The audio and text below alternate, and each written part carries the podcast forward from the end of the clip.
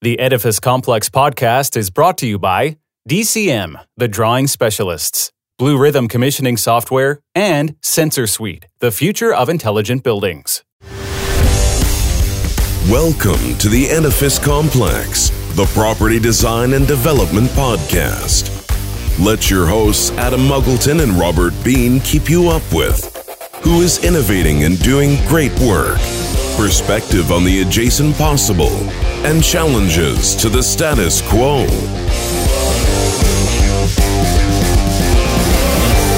Welcome to the Edifice Complex. I'm Robert Bean, your co host and unofficial mediator, here with my colleague, official agitator. Are you going to be agitating today, Adam? Oh, yeah, I'm feeling extra horrible today. He's a longtime friend and Yoda, most everything to do with buildings. Welcome, Adam, Mr. Adam Muggleton. Say hello, Sir Yoda. Hello there. So today we are back in my country, in the home planet of the UK. really looking forward to this one because it uh, touches a few of my trigger buttons. yeah, today uh, our guest really could do a master class on sustainability. She has a degree in environmental engineering. She has in her resume things that you don't normally see. She's an UNESCO a special envoy for youth and the environment currently managing director of Element 4, and we'll talk about that. One of the most things I like about her resume, is she has the word activist in it. Adam, we ever had a guest with the word activist? No, no, yeah. That's a bold statement. I love that. Yeah, absolutely. So, welcome to the show, Georgia Elliott Smith. Hi, lovely to be here. Thank you for inviting me. Yeah, um, you know, Georgia, we go through your resume. I mean, really, it's it's a list of someone who you must have got bit early on with the sustainability, earth stewardship bug. And when you look at all the places that you've been, places that you've sort of touched on, you've just been building a career around the whole story of sustainability. Tell us how you found yourself in that place. Gosh, well, you know, back at school, I was a bit of a a bit of an academic nerd and I liked all kinds of things. I liked English and creativity, but I also loved sciences. And I sort of decided, you know, what did I think would be the most interesting career? And particularly my mum, who was a journalist, was very keen for me to go into the sciences. And I did, you know, and I, I was naturally very curious about that. So I did. And and my career has sort of landed me in construction through generally just following the next thing in front of me rather than having some grand plan. You know, I ended up studying sciences at my A levels and then I went off to university. And I knew at uni that I wanted to do something really, you know, particularly interested me. And I was very interested in the environment. And I don't really know where that came from. I think it was just a sort of hand of God thing, you know, that it, it just came to me that I thought if I'm going to study engineering, if I'm going to some, study something in the world, I want it to be interesting, you know, and something that I can relate to. I grew up in the country. I was never massively into environmental issues as a kid, but it just was something that as a sort of teenager, young adult going into my studies, I thought sounded interesting. But when I started looking around at degree courses, there was no real way of getting involved in environmental issues other than becoming an ecologist or something like that. And I knew I mm-hmm. wasn't cut out for that. I knew I wanted to go into engineering. I eventually found a course that offered, it was the first course at the university that was being offered, which was environmental engineering. So I was the first cohort back in the 90s. And really, you could tell I was the first cohort because they it was, you know, the degree was just chucked together. It was a bit of this, a bit of that, a bit of architecture, a bit of mechanical, a bit of civils, a bit of law, a bit of policy. You know, it was a bit of everything. But I love that. And I think that's kind of been the path I've followed throughout my entire career is being super curious about lots of different things and really having that background of knowing a, a bit about everything is super useful in sustainability because you do have to touch on so many different topics. Yeah. So that's kind of my background really in study that was a really good point, well made there. That you have to know a bit about everything, and then also be a specialist in sustainability, right? You got to have the breadth to have the depth. Yeah, absolutely. And yeah. I think the, you know, what what happened to me, the reason I then ended up in construction was really something that set me up for my whole life, which is just being incredibly pushy. So when I was looking around my universities for potential courses, I'd overheard somebody saying that they were sponsored and they would get money from a company to study. And I thought, oh my God, that sounds amazing. You know, I didn't have any money.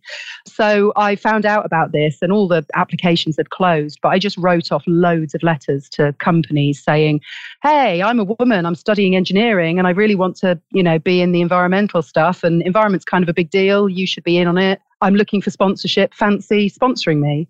And I got a few offers, one from a, a water utility company, one from a construction company, and so on. And the, the best offer came from construction. And that's really just how I ended up landing in the construction industry as a paid undergraduate, you know, working on site and doing all kinds of cool stuff. So yeah, that was right. Yeah. So I just want to put a pin in that. What a great thing, right? So most people would just get their A levels. This is the UK. You get your A levels before you go to university, right? And then they would go to university, and hopefully they'd take a, the mum and dad would pay, or they'd get a loan, right? So you went out and got sponsors. I like that. Now, Yeah. that's it. anyone who's struggling, do that. You're going to Yeah. get rejected if you write 100 letters. 99 will probably reject you if you only need one win, right? Yeah. One hit, Absolutely. and that's it. So there's a Yeah. This is there. this is what I say to people. I speak to students all the time. You know, I spend quite a lot of time in my career going and speaking at schools and universities and colleges and stuff.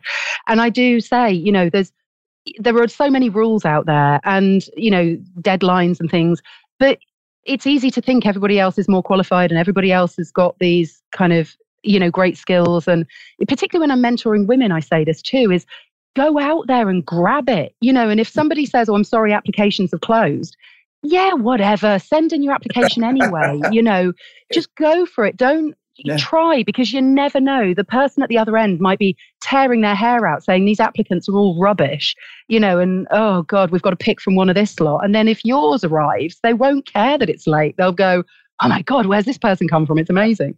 So you never know. You never know. So what we're hearing is the soul of the activist, and you use the term "hand of God," so you're an you're an ordained activist. but that's it. You, know, you, just, Absolutely. you just nailed it right there. You know, you don't give up. Yeah. You just keep going, keep trying until you you know make that breakthrough. This is, Yeah. I Yeah, think J- in- George, I want to have a couple questions for you. I mean, Adam and I have had many, many guests on over the years, and and you know the words green and sustainability, and you have an issue with greenwashing, just like we have an issue with Mm. washing. And are you finding the word sustainability getting to that place where people actually it's used so often in so many ways it- actually has lost its meaning? Yeah, totally. I think I kind of celebrated when the term ESG came along because that felt like a kind of rebranding of sustainability into this kind of slightly more meaningful topic that financial markets were really interested in and engaged with. But then super quickly that became a greenwashy term. And now that's just a really gamified in the markets. You know, big polluters know how to gamify the whole ESG rating system. And, and so that's just become meaningless as well. And so, you know, I think the word sustainability, everybody kind of thinks they know it. They kind of think they're doing it. It's one of those meh kind of words. I haven't come up with a better word yet, though. So we still call ourselves sustainability consultants. But what we do say now is disrupt. What I say is we are disruptive sustainability consultants. We we push disruptive sustainability because actually disruptive is this kind of terrible Silicon Valley kind of word, isn't it? But Mm, you know, but but for me that's the reality is that people have got to a point with sustainability where it's just like "Mm, yeah we've got we've got one of them you know we've got a sustainability plan we've got a sustainability manager you know what else have you got?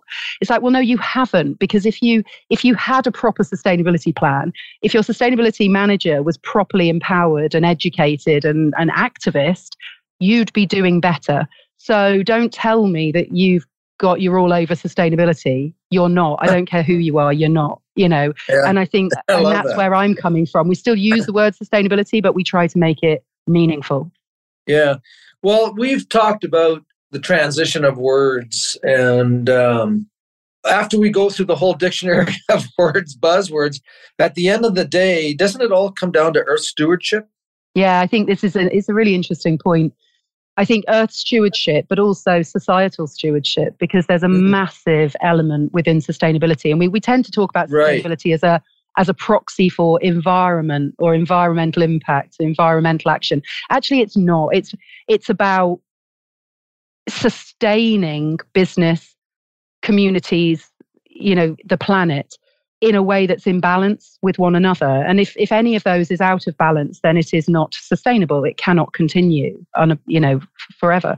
And so there's a, a massive massive i think largely ignored element of sustainability which is around social justice and is around community engagement and people you know we only have to look at work and the mental health crisis that's going on in the world everywhere you know and and i think that tells us there's more that we need to deal with as corporates, particularly in organizations, than just environmental issues.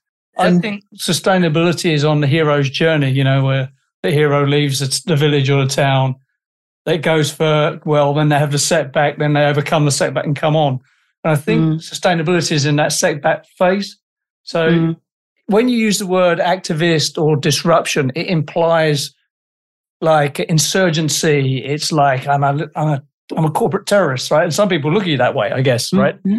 And the, yeah, of course. Oh, and that's I think the setback phase in hero's journey because the the end of that journey is when sustainability becomes a cultural phenomenon and it's just mm-hmm. embedded in the culture, right? So, for example, I went to Costa Rica last year. Yeah, my life's awesome. And um, what's fascinating there is you walk down beaches, there's no cigarette butts, there's no trash or garbage, right? They have a, a culture of sustainability in that oh, it's not indoctrinated, but there is everyone seems to be aware there's a stewardship thing going on and there's a very mm. conscious societal reaction to like let's not stuff stuff. Let's not put rubbish in the sea. Let's clear things up. Let's keep things nice. Let's do mm. the greener thing right? And it's actually the first place i've ever been where i've seen that embedded in the societal culture. And i thought to myself that is the ultimate destination for what you're doing right?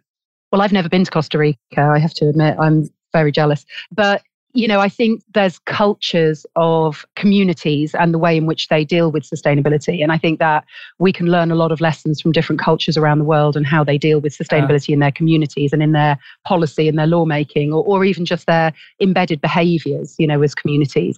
But I think there's also a massive problem in terms of the environment in which they exist. So, multinational culture, you know, the way in which big multinationals like Coca Cola and Unilever and all these big mm corporates are selling products into those economies that are creating massive problems you know social problems like obesity and and you know health problems but also massive waste problems and pollution problems for those communities. So even if those communities are inherently clean living and inherently sustainable in the way that they like to behave, the enormous pressure from marketing and westernized lifestyles yeah. is a massive problem, you know, and is really very abusive. You know, it breaks into communities and systems and and ends up polluting and overwhelming them, you know, and I think that's something that we really need to take to the doorstep of those big organizations and get them to take account of and, and take responsibility for you know, when I look at some of the stuff, it's like it has velocity and the critical mass has been building. When do we reach, or do we ever reach a breaking point? You know, because when you talked about societal stewardship, I think that's really important too. But you're right. We see all these, this velocity of critical mass of marketing and we see the stresses that are created within the environment and business systems too and the inequalities that have that have occurred how do you stop that train how do you correct it? You know, there was a there's a philosophy I think called broken window principle, and they applied it in um, cities. And I think in one particular example was Philadelphia, where or was it Detroit? You know, where the vandals broke everything. They broke every piece of glass in one particular neighborhood, and they painted everything, and it was just became terrible. But the municipal officials said, "We have a problem here. We need to fix it." And so they embarked on a program where anytime a piece of glass, a window was broken, they fixed it.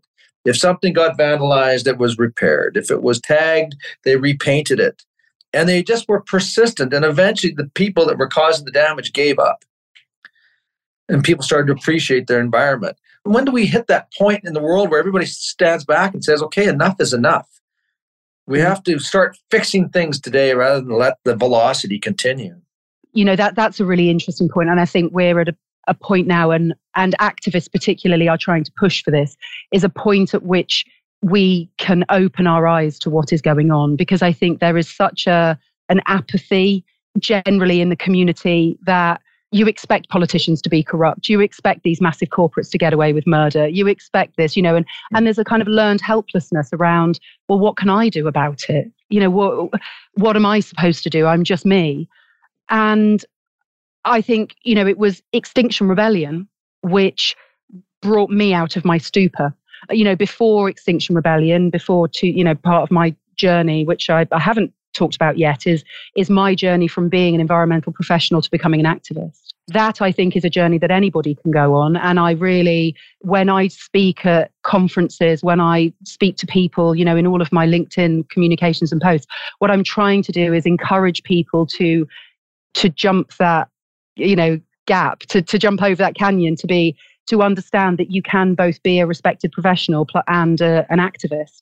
And mm. you can start saying, no more. I see what's going on. I see it. And I'm going to take my power and I'm going to do what I can. And of course, I can't do everything, but I'm a specialist in my field and I know this particular part of industry. I know this particular thing, and that is what I can change. And that is then part of a whole web of action that if we can then empower others in other industries and sectors and doing what they do, then you know that creates something that's much bigger than its parts that's a social movement and you know like i say it was the extinction rebellion experience that changed me and brought me along on that journey and has brought me here so can you talk a bit more about that because i love that journey from like a respected professional to activist for want of a better word right and you're still a respected mm. professional i'm not saying not respected but activist implies rebellion implies, you know, you've joined the rebel force and you're fighting yes. Darth Vader.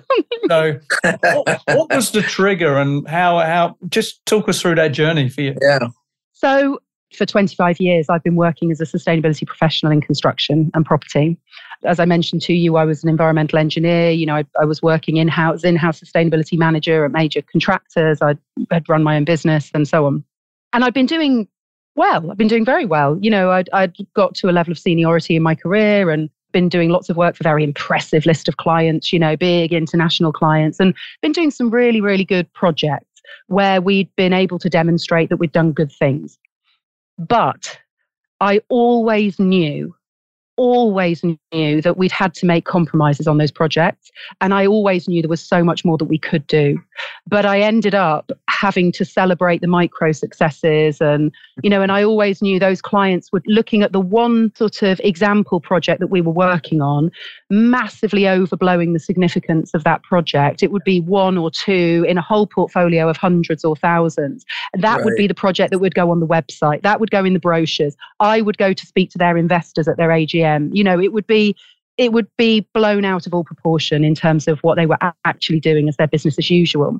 And I knew that. And I was very uncomfortable with it, but I sort of pacified myself to say, well, at least I'm doing something, I'm doing what I can. Then it got to 2018.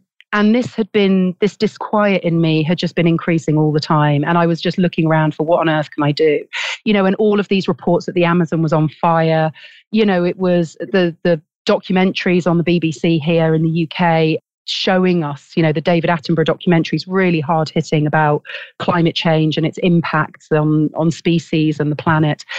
And I ended up kind of going into a massive eco anxiety grief. You know, like I realized it really hit home that I was the problem, you know, in that my work had created this veneer of greenwash over business as usual that had enabled polluting businesses to continue their practices hoodwinking regulators and the public into thinking that they were doing more than they actually were.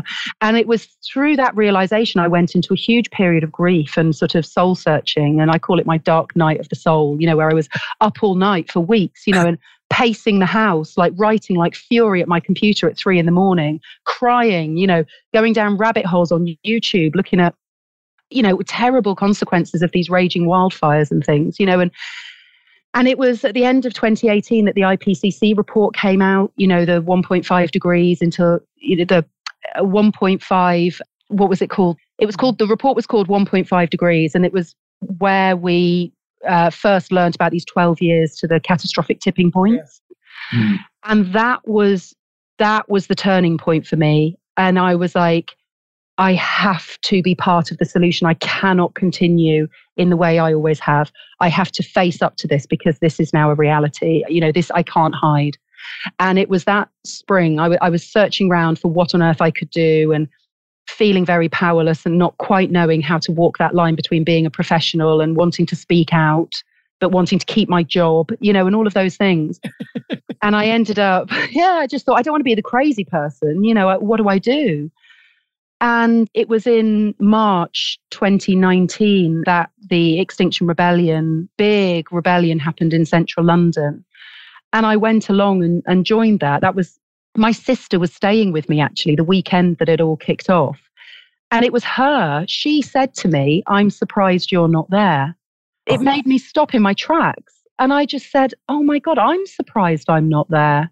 you know, it, but that was the, the point at which that cognitive dissonance between right. I'm a professional, I'm not an activist, you know, made me think, oh, look at all of these crusty people on the street. I'm not one of them. But it was when she said that to me, it was like a punch in the guts, really, of me, me waking up and going, right. And, and that day, I, I, that was it. I just got my stuff, picked up my bag, went to central London, took my 10 year old son with me. You know, we went to sort of go and have a look at what was going on. And, and ever since that day, I've been an activist. And it's been the most incredible journey. I've absolutely loved it. And it, it totally changed my life. So, can you define activist? Because some people will hear that and think, you're like a terrorist. And some people think, oh, you're just like this woo woo person with a placard. So, what does activist mean for you? Someone who's taking action. Mm. Someone who's taking action, meaningful action. You know, and I think this is this is the difference for me is that I I am no longer quiet.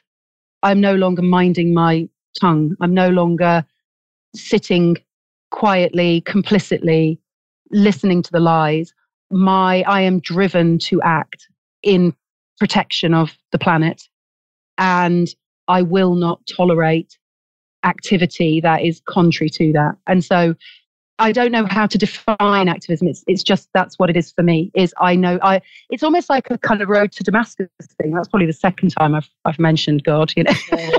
As in, you know, I just yeah, I, I kind of feel like my it had been building for some time. So, you know, it didn't just suddenly happen to me, but there was that moment in embracing the term activism where I just thought this is where I need to be. You know, my journey has brought me here and this this is where I have so I've got 25 years of experience in this. You know, I'm not some Johnny come lately. I know what's going on in my industry. I know it. I live it and I'm not going to stand for it anymore.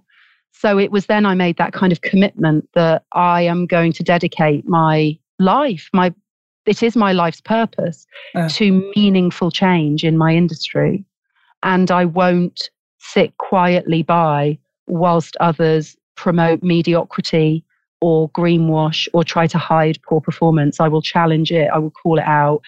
And what I'm trying to tread a line between is doing that in a way which is challenging and confronting, because that's what it needs to be, but also trying to be kind and tolerant with the journey that other people have to go on as mm. well, because not everyone's an asshole. Do you know what? They're not doing this. yeah, not everyone's a malicious actor, right? But, no, and I think people, yeah, yeah. there are a lot of well-meaning people who are trying their best, but I think they're laboring under a either false illusions or they are not empowered. They don't understand what actual meaningful action looks like, and so they're busy doing things that aren't meaningful. Yeah. And I think that's really my purpose is to try and activate meaningful change and call out those who genuinely are standing in the way of progress. Well, it's multidimensional. And when I think, you know, when you talked about early on, like in 2019 or 2018, you, what you were doing was a veneer, you know, your words, it was a veneer, which is a great way of looking at it. And it's not until you add a third dimension, which is your realization, okay, this isn't good enough just to be this veneer. Like you have, there has to be some depth, eh, purpose to your meaning. And it has to be not just one project, but everything that you do. But the fourth dimension in that is is the activists. You know, one thing to paint a veneer, it's nothing to recognize to a third dimension. Okay, well, this doesn't. This is bigger than just one project. But making, becoming that next person who you become, the activist, that requires another dimension. Activism can be combative and a form of fighting, if you like, like nerd fighting, if you're us but it can also be a game of enrollment, right? right? So you've clearly, your Saul on the road to Damascus moment was basically a change in core values, right? Your core values shifted over, is how mm. I would interpret it. And I guess the next game for you is how can you enroll people in these core values en masse, mm. right? Because agri- my, my thing is this I'm an angry old dude. You're like a proper professional who's not getting angry, as far as I can see. Right? but Adam, I'm angry. I'm oh, I can, I can, I can get very angry. aggregate. My thing is this: the most powerful untapped force in the world is aggregate consumer demand. I'll give you an example: BlackBerry phones, right? Everyone had one till no one had one because there was a consumer rebellion against them, right? We're going for this other shiny thing. Don't like that anymore, right? Mm. So to get real meaningful change to impact all the goals that are out there, you have to have a consumer, let's call it a consumer rebellion or a consumer strike. And what does that look like? Less people doing harmful stuff, right? So your goal as an activist, is how I would see it, is you got to enroll people on that rebellion, if you want, that disobedience. I have chosen a different route to that myself. I think my personal feeling is that I don't put the responsibility at the level of the individual. You know, I don't ever blame people for the choices that they make in terms of what they buy or, you know, I use disposable coffee cups. I use disposable water bottles. You know, I sometimes I take out my coffee cup with me, but I don't feel squeamish about getting a disposable coffee cup. You know, and and if anybody says to me, "Hang on a minute, aren't you an environmentalist and you're using a, a plastic water bottle?" I'm like, "Yeah, I live in the world. You know, I yeah. live in this society that we have created, and this is the way that this society is, is built." There's a great term, I don't know if you've heard it, that George I learned from George Monbiot, the amazing author and activist and journalist. If you don't know his articles in the Guardian newspaper in the UK or any of his books, I highly recommend them. He's a, I think he's a genius. But anyway, he's coined this term, micro consumerist bollocks, which I just think is so perfect. I like perfect. already. yeah. What this term is about, it's about saying it suits governments and major corporates really well to say it's your fault it's your fault, naughty consumer, for buying plastic bottles. And if you didn't buy them, we wouldn't make them. So you're the problem.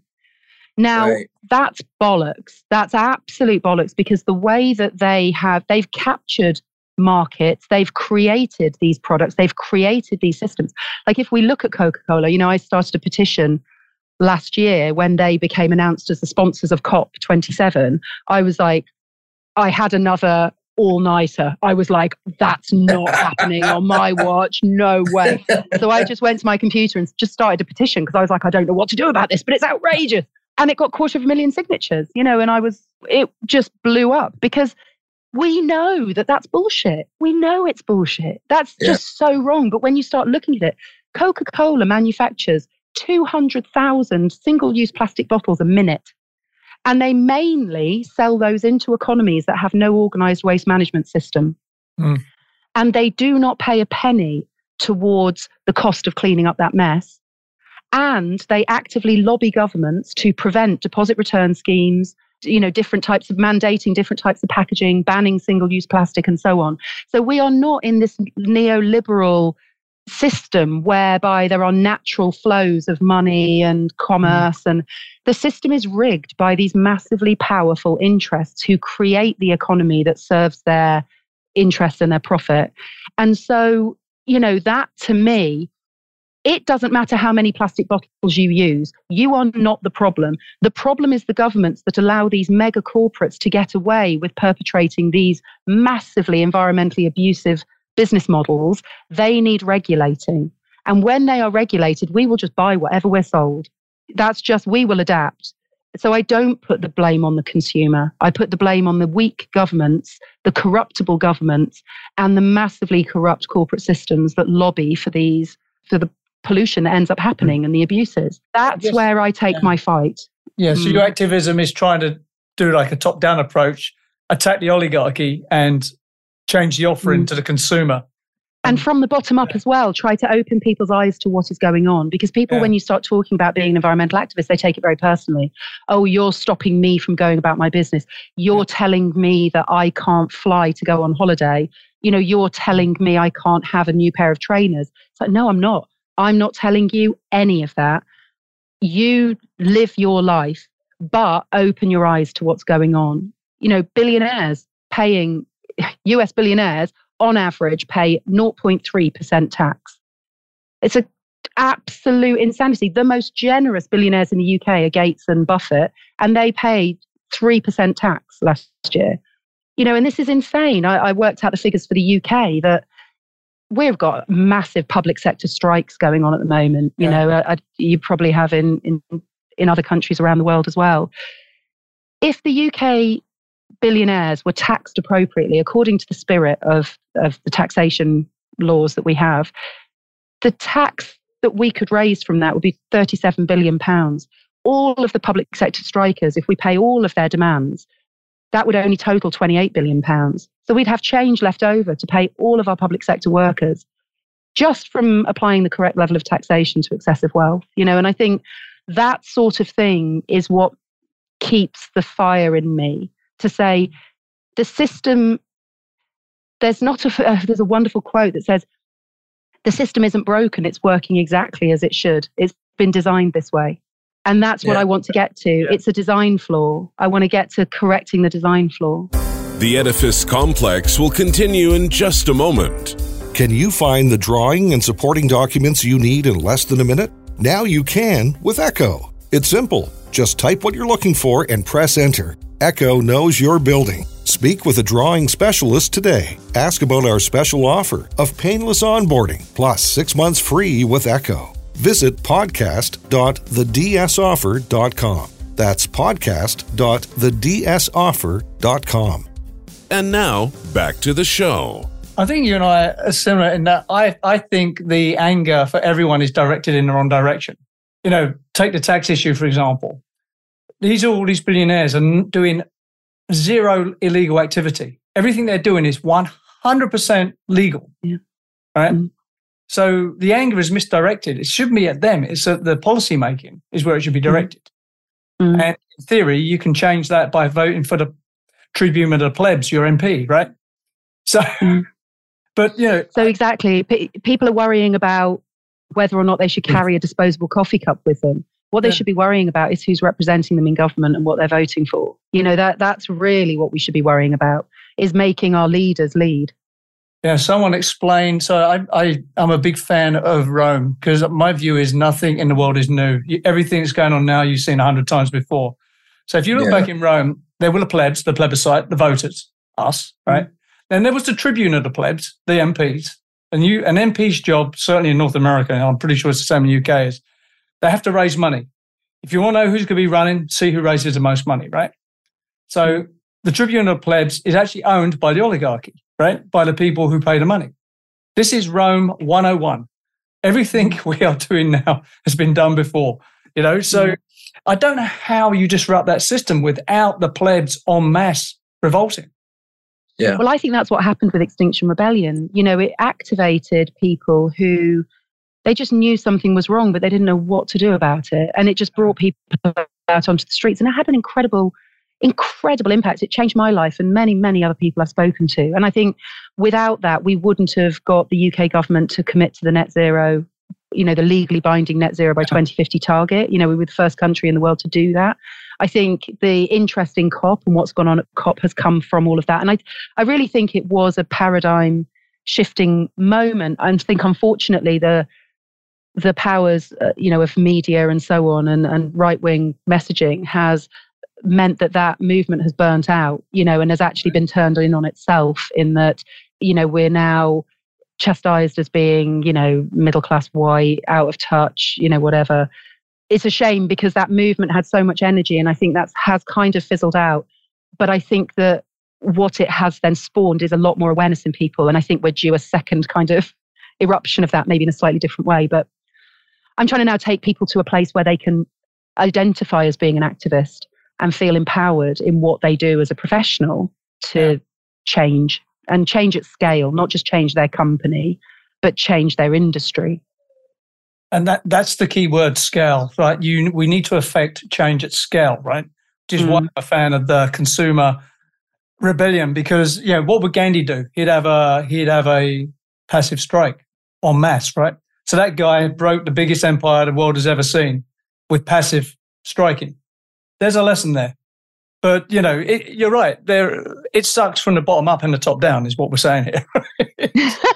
well, we're at a point. I really think we are at a point. You know, look at the energy crisis. Look yeah. at Brexit. Look at you know, the mm. COVID and all, all of the inequalities that that's thrown up. I think I really hope that and I see a lot of people are at a point where they're looking around going, there's got to be, there's something wrong. There's something really wrong. What can we do about it? Yeah. And I think, you know, I think that I, I'm personally trying to tap into that frustration that I hear coming from a lot of people to say, right, right, take that frustration, don't squash it down, you know, don't meditate on it, use it, let it feed your yeah. soul to yeah. drive you to do something about this because you you do have power. You just need to find where that power is. Mm. You have this sort of like um, equation that's probably unsolvable, right? You've got a you're running a business, you've got clients to keep happy, you're an activist, and then there's what you're doing with your own personal core values, and you've got to resolve those three elements of that equation, right? So I yeah. suppose the first question that comes to my mind is, you know, you've moved from sustainability consultant to activist, how has that affected clients? Are they seeing you as too much of a Han Solo rebel? it's really interesting. I think it does divide people. So I've only ever once had feedback that I'm too activist. Right. And to be honest, I was delighted because the person who said that to me is a massive stiff. So I was like, I absolutely love that you said that to me. I'm going to write that on my, you know, success wall. so, you know, that that to me was like a compliment. You know, I I love that you've said that about me. I love that because it means I'm nothing like you, and yeah. therefore, you know, I'm doing the right mm-hmm. thing. I probably, you know, I mean, being a bit more serious about it, I probably do scare away quite a lot of people. And I would say that in a personal sense as well. Like you probably don't want to be sitting next to me at a dinner party. You know, I can really go off on one. Just banging on about this thing all the time. Yeah, well, one, you're an engineer, and two, you're an activist. That never goes. That's not a social formula for.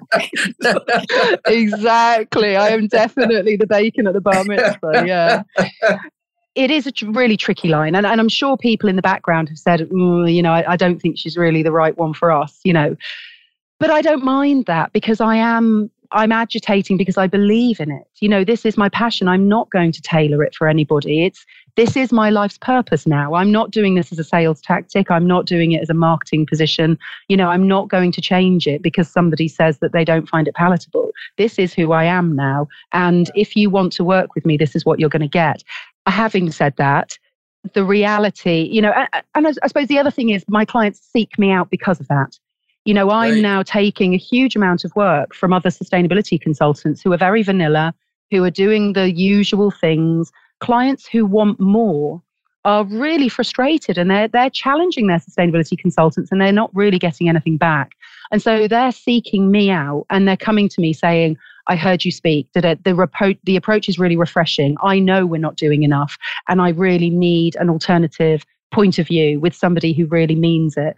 So that for me is kind of inadvertently has turned into something of a USP, which is, you know, you come to element four when you're serious about change. If you just want somebody who's going to write you a, a, policy, there are thousands of consultants out there who will do that. But if you want to be challenged, if you want kindly, you know, uh, compassionately challenged, but if you want somebody to call bullshit on what's going on in your organization, we can do that and we will do it in a way that is not storming your AGM. You know, we're not going to. We will work for podium. Yeah, no, exactly. We're not. You know, we understand that the system has been built this way, yeah. and the way to make money is to exploit resources. That is simply the way the system is constructed, and so we are not here to blame and shame those who are genuinely trying to go about changing from a polluting model into something better. However, there is a line, and I have walked away from clients before. There is a line which is where it does turn into greenwash, where they say, oh, no, no, no, we hmm. only want to change this bit.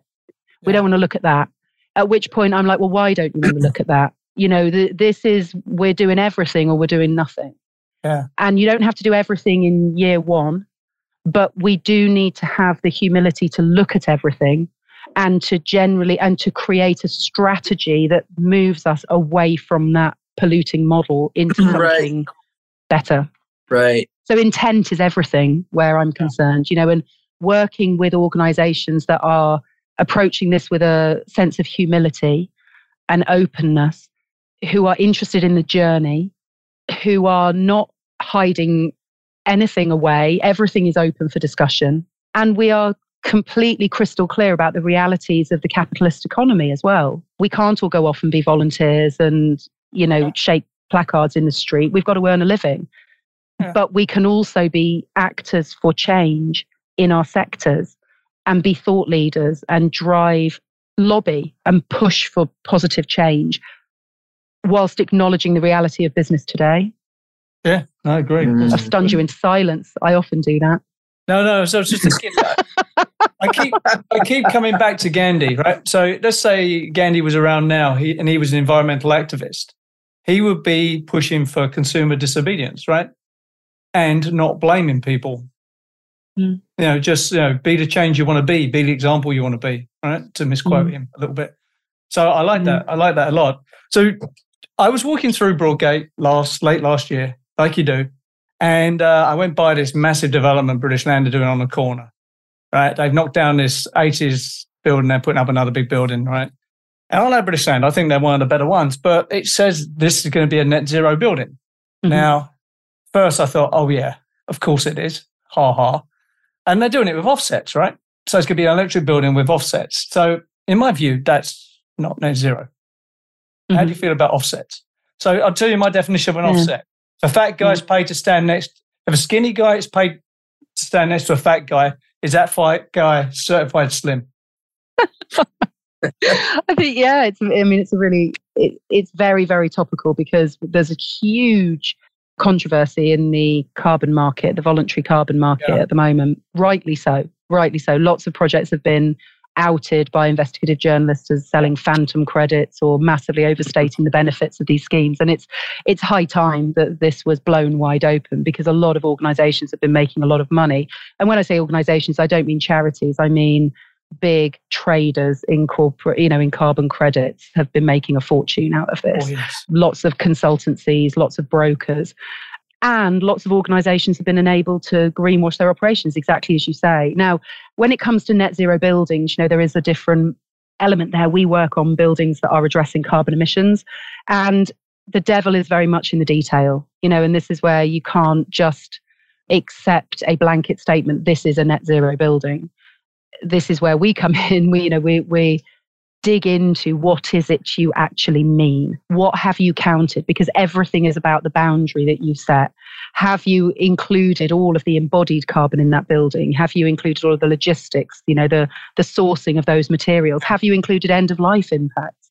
You know, is there, there was a huge controversy last year. I'm not sure if you saw it, where Marks and Spencer's, their big flagship store in central London, the biggest Marks and Spencer store, had put forward a planning application to knock down this store, a really old listed building, beautiful building, knock it down and build it new.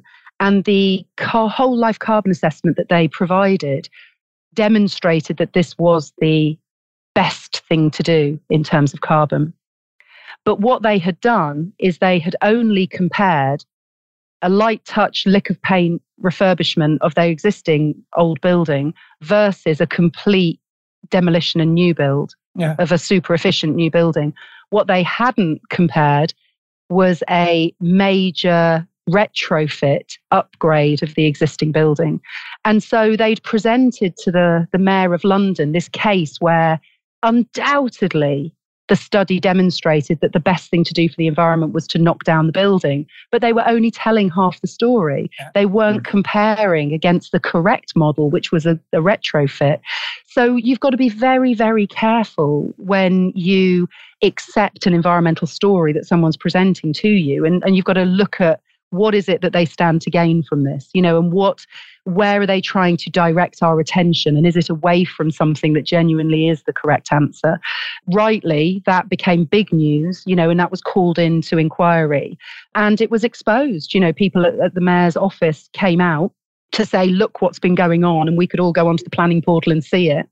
But they were paying consultants like me to create those carbon studies. Mm. And this is where I've become a big activist in the very critical of the sustainability and environmental consultant industry. And that's probably where I've got my biggest fight because it's an industry that relies on clients paying for services and the clients paying for those services have an agenda. And I believe that, well, it's obvious really, the sustainability community are creating outputs to align with what the client wants it to say, not what necessarily is the right thing mm. to do environmentally or socially. Great, 100%. And I have a massive problem with that. Yeah. So I'm calling that out quite a lot, quite to the, um, yeah, it does make me very popular. I have to say. You're just winning friends everywhere right now, right? I am, aren't I? I'm just like a joy to be around. to be in that position is empowering, and Adam knows this. And you know, prior to me retiring, we did um, some analysis on some passive house projects, and we were called to the design charrette. And I, again, I'm never the most popular guy at the table because I have to tell the architect, or I have to tell the client in front of the architect just how badly they've screwed up the model of this house. And you know, I mean, you have to do it with diplomacy. You, just, you can't, you just can't, you know, otherwise you're going to be out of work, right? Yeah. mm. But there, there is a joy that comes about from being right, you know, and calling out design and calling out. I mean, you can build passive houses all over the world, but if you don't actually look at some of the potential problems, then you still have the problem. You haven't fixed it, right? Mm. But an hour worth of real thought, deep thought in the design and in the architecture, architecture of the building, the enclosure design, and then having a client that's willing to listen. Yeah. You know, you can still have your yeah. beautiful structure, but you just have to do some modifications here. And then that passive house will, in fact, be passive. It won't be just some kind of brand name stuck on the side of the house. It will, in fact, yeah. be what it's supposed to be. Yeah. It's an interesting point you raise about the client because, you know, Adam, we've had this conversation before about I find consultants are quite quick to say, well, if the client wants it, we'll deliver it. Or if the client had asked for a hmm. sustainable building, we would have made it sustainable. I call that out because most of the time, what the clients are paying for from their consultants is the best advice.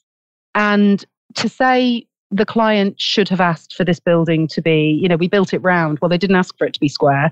It's a similar thing to me. It's the client doesn't really know what they want. You're the professional exactly. advisor and you are employed to give them the best advice. And if you're not giving them the best advice in terms of sustainability, you're negligent. You're not you're not doing your job. So as so many of the design teams that we work with just essentially and I, I get it, you know, I get it that time is we're all under pressure, but there's a cut and paste attitude of just designing what you know rather than constant professional development of learning and pushing the envelope and challenging clients and saying to the client, you know, we're not going to wait for you to ask for something sustainable. What we de- what we design is sustainable. That's just as standard yeah. because we get it. We've trained our people. We, you know, we've engaged with different. We've we've tested our designs in different scenarios, and we're curious and so a lot of the time, you know, I feel sympathy for clients because as a client, there's so many things that they could know,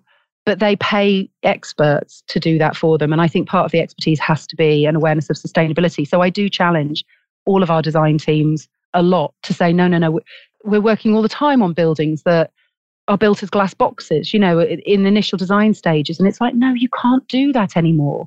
I know you have been doing it, but we need to stop doing that now, you know, and really throwing it back at them and saying, this is a creative design challenge now, you know. Yeah. Yes, a lot of clients are in bubbles, that's for sure. And some people don't want their bubble burst, right? That's really what we're talking about here. They're in this yeah, like I think, self-hyping yeah. group. you know what I mean? Yeah. I think that clients are more than happy to move on sustainable buildings. It's just they've been fed this story for decades that it's more expensive, it's risky, it's difficult. Yeah. I don't that's not true. That's not true anymore. It's just that that's what frankly poorly educated marketing agents or you know old fashioned designers or quantity surveyors, you know, cost consultants are telling them because that could have been true a long time ago, but they've never moved forward from that position. And I think there's still that entrenched attitude. Now, there are so many examples of incredible buildings. You know, we're working on a massive passive house development at the moment, student accommodation Passive right. House, a huge campus of it. I mean, that's it's so exciting, you know, and it's really challenging our design teams to deliver that. But everyone involved in it is so excited about getting the opportunity to do this and taking then that learning of, of we've really going to be pushing the dial and as a sector then because we're doing it it's going to have to be done by others because we're yeah. changing the minimum expectation in the sector yeah. yeah, it takes big projects to to shift something right mm. brave clients but i think yeah.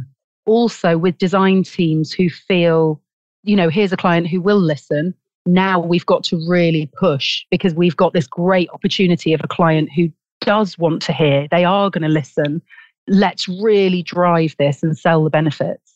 I, I think it's really important for companies when they put forth a person that's that uh, represents what the company is all about that that individual's own personal interests are transparent and i'll give you an example where we got hired by a really large international company who had offices in the united states and the individual that was hired to represent that company consulted with us, and he was in charge of business development. And I thought his voice, his representation was that of the client. And the reality was he, it was very self-serving, as I discovered, because when we gave him the bad news, which was they were interested in introducing into North America something that came from Europe, and I said, "Don't come." All you're going to do is you're going to dilute market share you're going to reduce profits. It's, you're not going to have a sustainable business here at all. And he was incredibly offended. He didn't know i was going to say that at the meeting. Yeah. Right? Because for him his business was to develop the business and that was that part of his plan was to was this particular mm. project and i scuttled it you know? But I think it's really important that from a consultant point of view is, is that you will have you'll be faced with people who you think represent the client, but their own self interests are in the way. Oh, a hundred percent. That's absolutely true. And I think this is where we need to, and we do, work a lot with project managers, cost consultants, you know, the, the people on the team to, to bring them along with us because there are reasons why people are behaving the way that they behave. And it's really important that we work with our clients from the very beginning, you know, RIBA stage zero. So, really, uh, before they've even purchased the site, you know, to then start embedding these principles. And so it's in the brief, it's in everybody's consultancy or design brief, you know, that everything is fully costed. We're all on the same page. We're conducting workshops with people before they're even fully appointed, you know, mm-hmm. to make sure that mm-hmm. there is no misunderstanding from day one about what this project is all about. And it's been 25 years of doing this, you know, and you don't just learn it overnight. That kind of spotting when people are pushing back, trying to get to the bottom of what's behind it, you know. Yeah. And, and very often the, the process is flawed. You know, I've, again, you know, Adam and I have spoken about this in the past that the RIBA stages are RIBA, you know, Royal Institute of British Architects, they've set up this process for developing projects, you know, and you've got RIBA stage zero through to, which is sort of pre acquisition, early concept stage, through to you know handover and then occupation of a building and, and everything in between through your design stages and construction. But when you're trying to bring sustainable principles into a project those RIBA stages don't work very well because it, it's an old flow of, of project information and decision making that in a lot of cases needs to be upended when you're doing sustainability work. So i'll take the whole life carbon assessment as a, an example we need options. We need we need a lot of information on design options and uh, cost information, cost plan information, and even a return to the materials schedule, which we've kind of gotten rid of in UK design and construction industry. And different consultants need to provide information at different stages of the process than they're used to doing. Now, if we are appointed as a sustainability consultant during the design process, which is what often happens, by then, people have already priced the job. They've already decided how they're going to deliver it in terms of, you know, the mm. teams in their company, the work that needs doing, you know, the consecutive tasks. We then land in the project team and say, right, we need the cost plan, we need a schedule of materials, we need this, we need that. Oh no, we're not going to give you that until RIBA stage four, which is much later. And we say, no, no, no. But if we're going to do the carbon assessment with any meaningful output, meaning that Yeah, you, you can make Yeah. decisions Yeah. on the basis you need to be able to, you know, assess different options and then make decisions on the outcome of this carbon assessment. We need a certain level of detail much earlier than you're used to providing it. So that's one of the that's just one example out of many where if a client is serious about sustainability, they need to understand that the sustainability consultant is not just somebody that lands like the fire consultant or something else, you know, during the design process. This has to be the skeleton upon which we layer the, the flesh of the development. You know, we, we need to establish the sustainability principles right from the beginning before pencil even touches paper about what this development looks like in order to drive, get the right price, get the consultants aligned with the process, make sure that there's not changes to the design later on, you know, and all the things that add to cost. There you go. That's You're my talking about what Ben Freudberg talks about thinking from right to left, not left to right. Think with the end in mind, right? Start Yeah. at the very Mm. beginning with the end in mind. It's horrifying how little that happens. Actually, Mm. it really is. So we, we're getting in the end, but I have to ask you one more question. Actually, so I've been lucky enough to work on projects in 21 countries, and I and I'm saying this because I'm a Brit. I'm also a Canadian. I think the Brits have one of the most aggressive, best building codes or building regulations, and they're pretty much at the front of trying to move towards a low carbon, net zero built environment. Now, when I say that to people who mostly worked in the UK, they're horrified. But I can tell you, if you saw what was going on in Canada, it would make you weep. You'd get on the plane and go straight back to the UK if you wanted to. Yeah. You do here. So, where do you think this is going in five and 10 years' time, sort of like in your sector? Where do you think we're going to be? Good question. You've caught me off guard with that. It's really interesting to hear what you say about international construction Yeah. because I, there, I mean, there's so much in the UK that we're not doing. So to the idea that there are so many more people, you know, in particularly in the global north, Yeah. you know, in in wealthy developed Yeah. countries that aren't doing the sorts of things we're doing is, um, frankly, shocking. But I do think then, you know, one of the other things I'm really passionate about is information sharing and you know sharing best practice. So all of the projects i work on one of the principles on every project that we embed from the beginning is data collection data sharing entering into pilot projects for you know new standards uploading data open source data from the project to different platforms so that other teams can learn from it. And that is something I am utterly dedicated to because when you try and find information on building performance, you know, building data, it's sustainable practice, the tools that people use to make Yeah. these decisions, you know, it's really not available. And everyone's squirreling mm. away trying to create their own systems. You know, Yeah. what a waste of time. We could pool our resources and we could open source all of this and we could help everybody to move into sustainable development much more quickly. There's an attitude, I think, still, which is very old fashioned about competitive advantage. You know, we're going to keep this as a like um, a marketing Yeah. tool or like an Yeah. advantage over our competitors. I don't see that. And I think, I hope that in five years' time, I try to instill this in all of the clients that I work with that sharing your information positions you in a way it's a great marketing thing because it shows that you have the confidence in your position to share this you are a leader you know you're, you're a thought leader and you are so confident in what you are doing that by the time people have read what you're doing you're already on to the next thing. Yeah. let it go. Let it go. Give it away. Move forwards. And in that way other people don't have to waste time and resources on learning the same lessons that you Yeah. learned. You can just share. And i think that i hope in 5 years time that that message will have really instilled in more people to say we don't have time to keep making the same mistakes in every one of the millions of development companies out there. We all need to start coming together to collaborate share these tools. And i think if i may just one last point. Yeah. i think our professional institutions and trade bodies have failed us utterly. Correct. I think they have entirely failed us because these are enormous organizations with huge reach.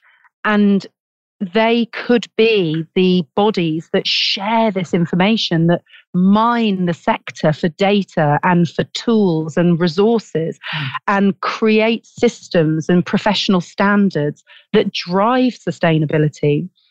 And instead, they've just sat on their haunches and collected their membership fees and allowed us all to like, you know, grope around in the dark trying to find our own solutions.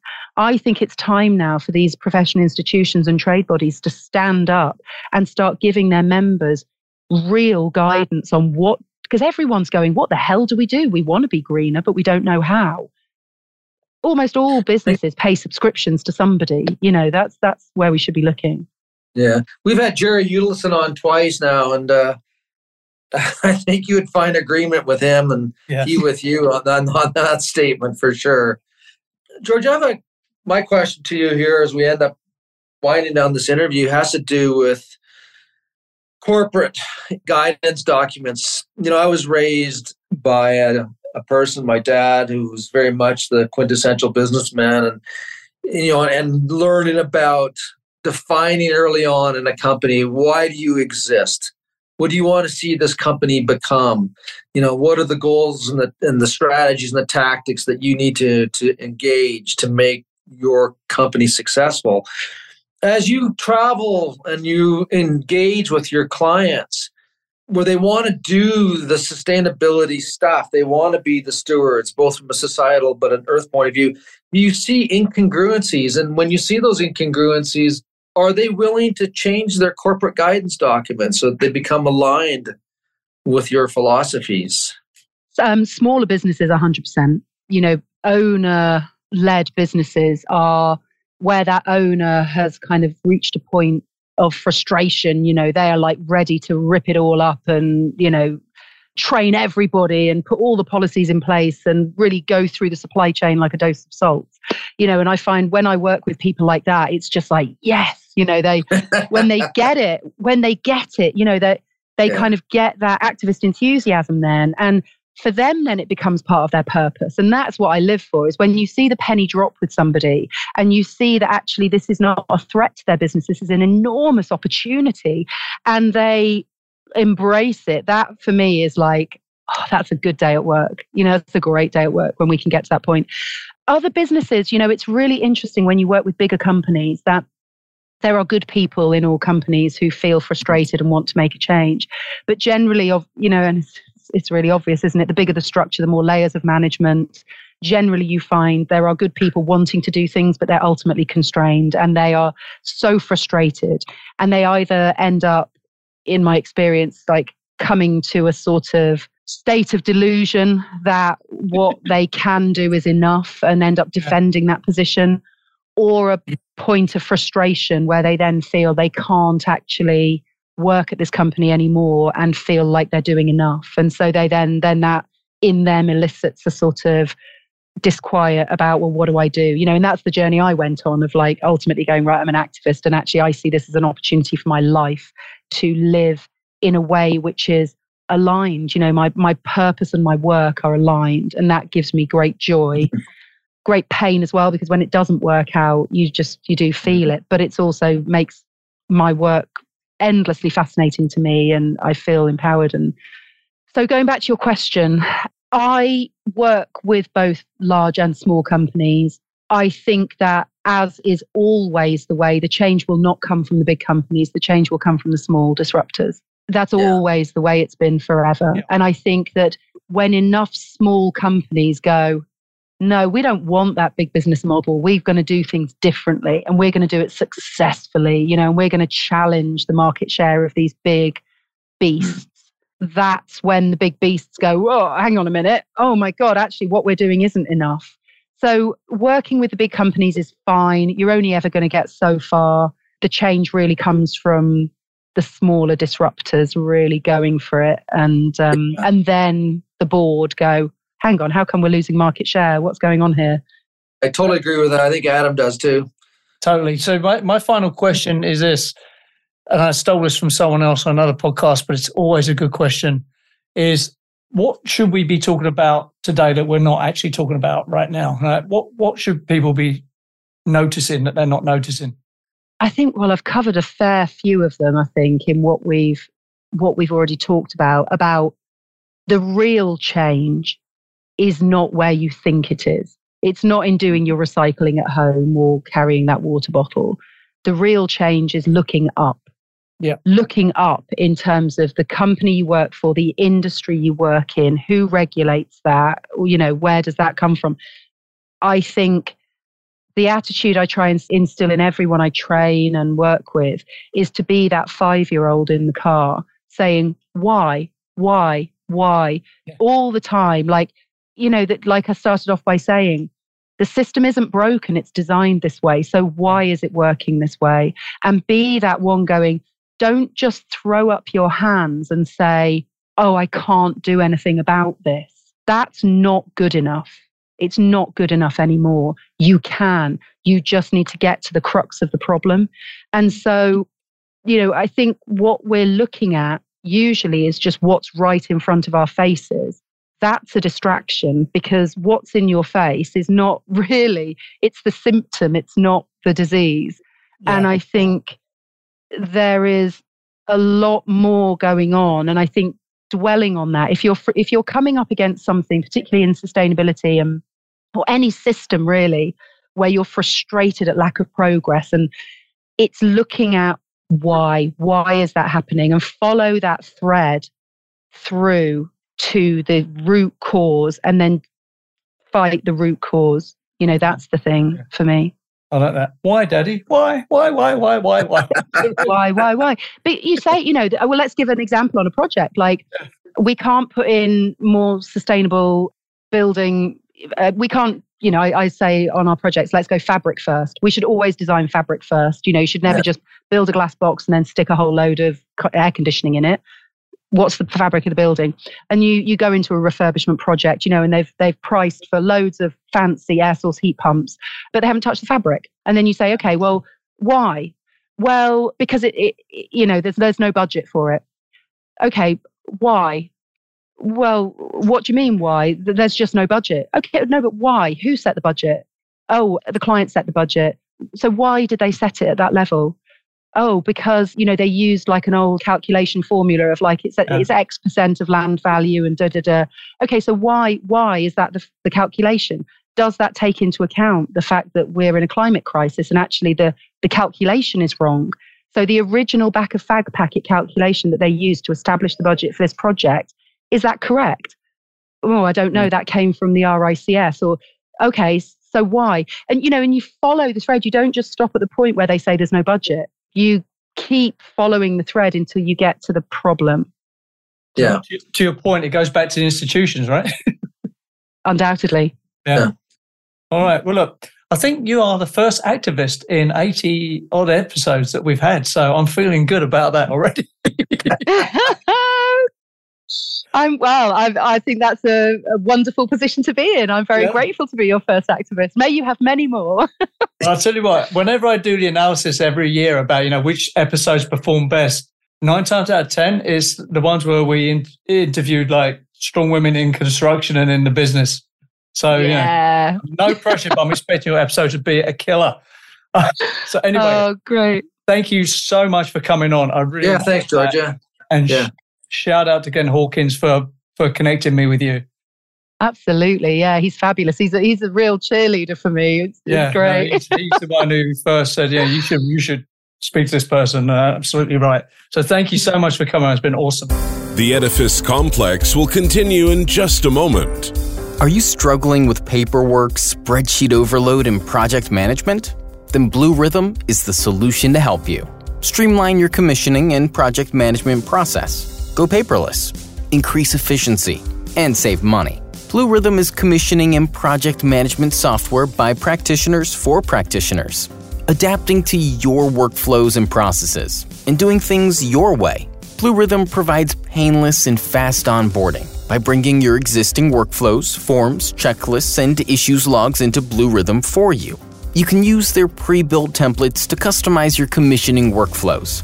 And Bluerithm can fully handle the transition from your current software platform.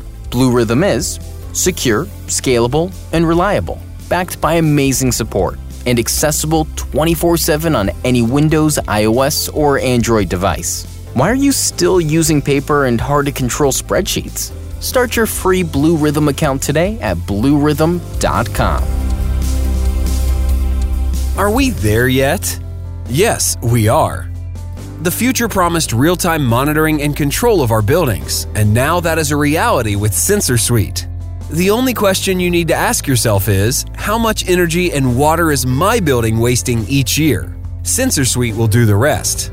With Sensor Suite solutions, any existing building and equipment can be retrofitted with smart sensors and controls that generate an industry leading high resolution data feed, unlocking a level of operational optimization and visibility across your entire building portfolio. This allows analysis and targeted interventions that turn old analog buildings into intelligent, energy efficient grid resources, allowing monitoring and control at your fingertips through Apple, Android, and Windows devices. Make a difference to the environment and start saving money today. Go to sensorsuite.com or call toll free 1 855 773 6767. And now, back to the show. It's always great, Adam an activist.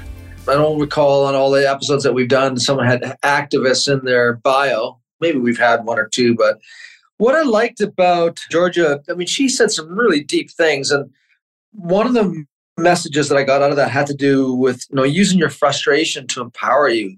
Yeah. Don't let your frustrations beat you up, you know, uh, you know or demoralize you, yeah. you know?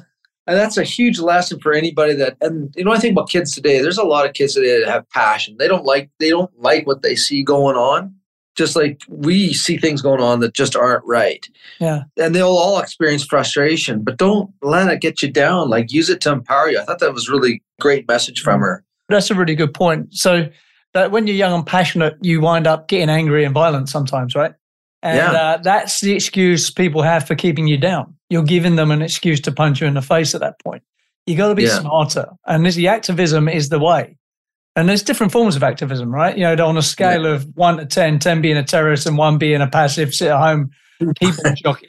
You know, you need yeah. to be in the, in the, between the five and seven range to like be annoying, but not to the point where they can like point you out as a disruptor to to like you know to arrest you or to you know when it's all very well blocking traffic but you know what people forget is you are actually instead of attacking like the oligarchs or the people you want to get to all you're doing is attacking working people and yeah. having them against you right? There's a lack of imagination. I always i kept coming back to gandhi you know like if he was an environmentalist i'm pretty sure he would be if he was around today you know he would just say stop stop doing this stuff be be disobedient yeah. Very hard to beat someone up when they're being disobedient, right? You know, yeah. so if we en masse decided, you know, I think I'm only going to buy a cell phone every five years. Joe, that would devastate these things overnight. Do you know what I mean? And Gandhi would so be able to pull that off. Yeah. you know what I mean? That's yeah. disobedience. There's a difference between terrorism and disobedience, right? So disobedience can be absolutely. You know, we're all yeah. not going to work today. Deal with it. You know, that yeah. would get solved so fast. But then, you know, you you don't want to be the public ringleader of that because they would they you would you would slip in the shower and fall into a hail of bullets at some point, right? But yeah. And her comment actually feeds right into that. There's a great segue, and that is, you know, the symptom is not the disease, right? Yeah. You know, and that when you look at the problems, you have to look up. Like you, it's not what it appears to be. Yeah. And that is so true. You know, and when these people want to create change, these people, I want to create change. You know, you want to create change. We would, I mean, a lot of our pod, this podcast is about challenging the status quo. Exactly. You know, we're all looking for change. And, but you and I, like, like many of our guests, and like Georgia, like, we kept asking why. Like, why is it done this way? You know, what is the history behind this? And does it actually serve today's world? And I think that message that she said, like, you know, when you're looking at a problem and you want to get passionate about it, yeah. make sure that your passion is effective and make sure it's directed at the right thing. And that means looking up, like, yeah. where's the problem exist? It's really interesting because I've always thought the sort of disobedience mass consumer is the power, but she's right. Just as effective and as powerful is what's going on above you. Yeah. And really, you need a strategy that addresses both ends of that, right? You need the bottom yeah. out and the top down. And uh, yeah, I, I, think she's a great example of that, and she's doing God's work, quite frankly. you know what I mean? Well, yeah, and you have to keep in mind that you know her degree was in environmental engineering, and you know, she has, when you look at her resume, it's a path. Like you can see the path that she's been on. And it's, and she's done volunteer work. You know, she's with the SHE program on climate change. The UNESCO thing, I was really intrigued with that. You know, when you talk, that's a, you know, an amazing organization to be involved with. And uh, particularly with her particular volunteer, which was in youth and the environment, her passion is what you see is what you get. Yeah, absolutely. You know, she Yeah. talked about you know doing the veneer, and she said and and that's when you can tell when someone when you actually sit when you walk your own talk. And she said, "Well, why am I doing that? Like it's a veneer. Like the clients aren't actually doing anything. You know, it's like one project out of a hundred projects. Well, what good does that do, right? And for her, that wasn't good enough. I like the fact when we talked about that, like, you know, the question was in my mind, does it cost you clients? And her answer was, yeah, some of them, but then I get other clients, right? Which is absolutely right, right? I love that. You're self selecting clients to work with by being authentic to your core values, which is what she's doing, right? So, yeah, Yeah. I love that a lot. I, I think that's a great example of how to run a business and how to be an activist without being a terrorist, for want of a better word, right? You know, Yeah. Yeah. Yeah. And the other point was is that the clients oftentimes don't know what they want. You know, Tom Peters used to say that. Like I, I was listening to Tom like a long, long time ago, and he had issues even back then, like 30 years ago, about clients.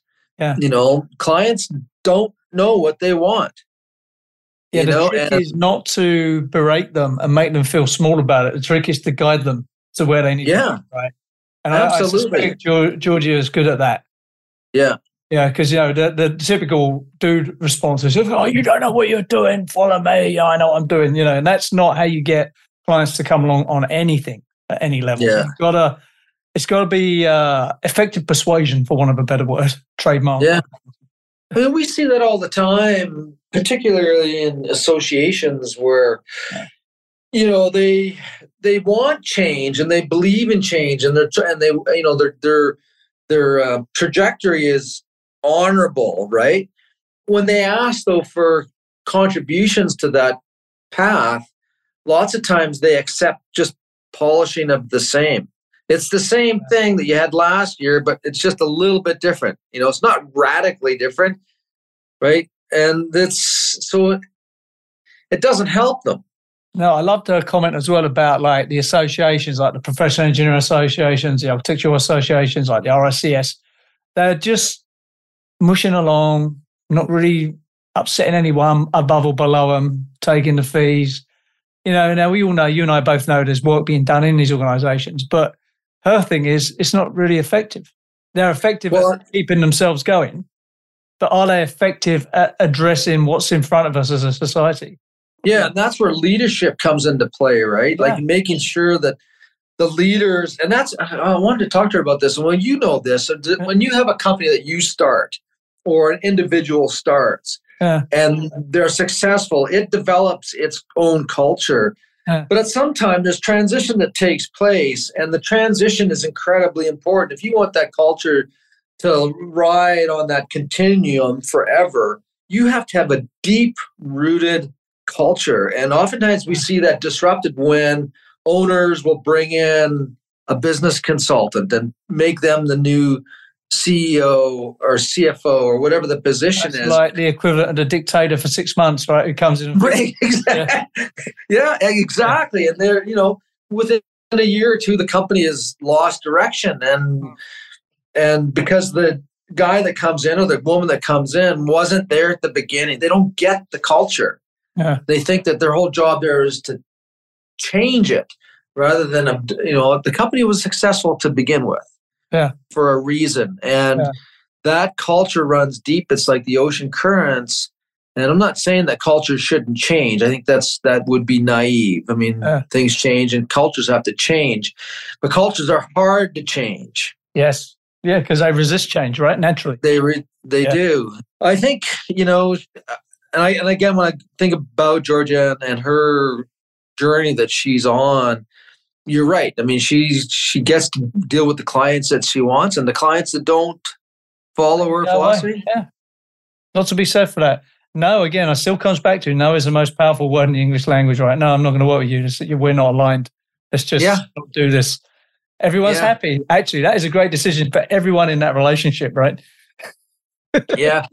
Somewhere I have a. there was a reply. There was two uh, lords. So this is this is back in your days Yeah. of you know the British Empire, and they hated each other. And one of them said something along the lines of, you know, our ethos are so divergent that we'll never come to agreement. Uh. and in the nicest way, he basically told the guy to f, off. And I don't want to talk anymore, as a British lord would do. Yeah, in the most like savage put down, but sounded awesome. totally. I, I I have to find it. I, one day I thought I was going. to I need to get that thing printed and framed. It was so well said. You know. Yeah, the Brits are great at uh, erudite put downs. You can't lay on into that, right? If you get yeah. that, that'd be rich. What was that Churchill? Churchill and lady. You can't remember her name. She was accusing him of being a drunk, and he said to her, "I may be drunk, but you're ugly. But in the morning, I'll be sober." That's, that's the level we're talking about here, right? totally. Yeah. That's yeah. That's a mic drop moment. That's a boom out. Okay, Yeah. man. Listen, that was a good one. I'll see you on the next one. All right, Adam. Cheers. Yeah, bye. Goodbye. You've been listening to the Edifice Complex podcast with Adam Muggleton and Robert Bean.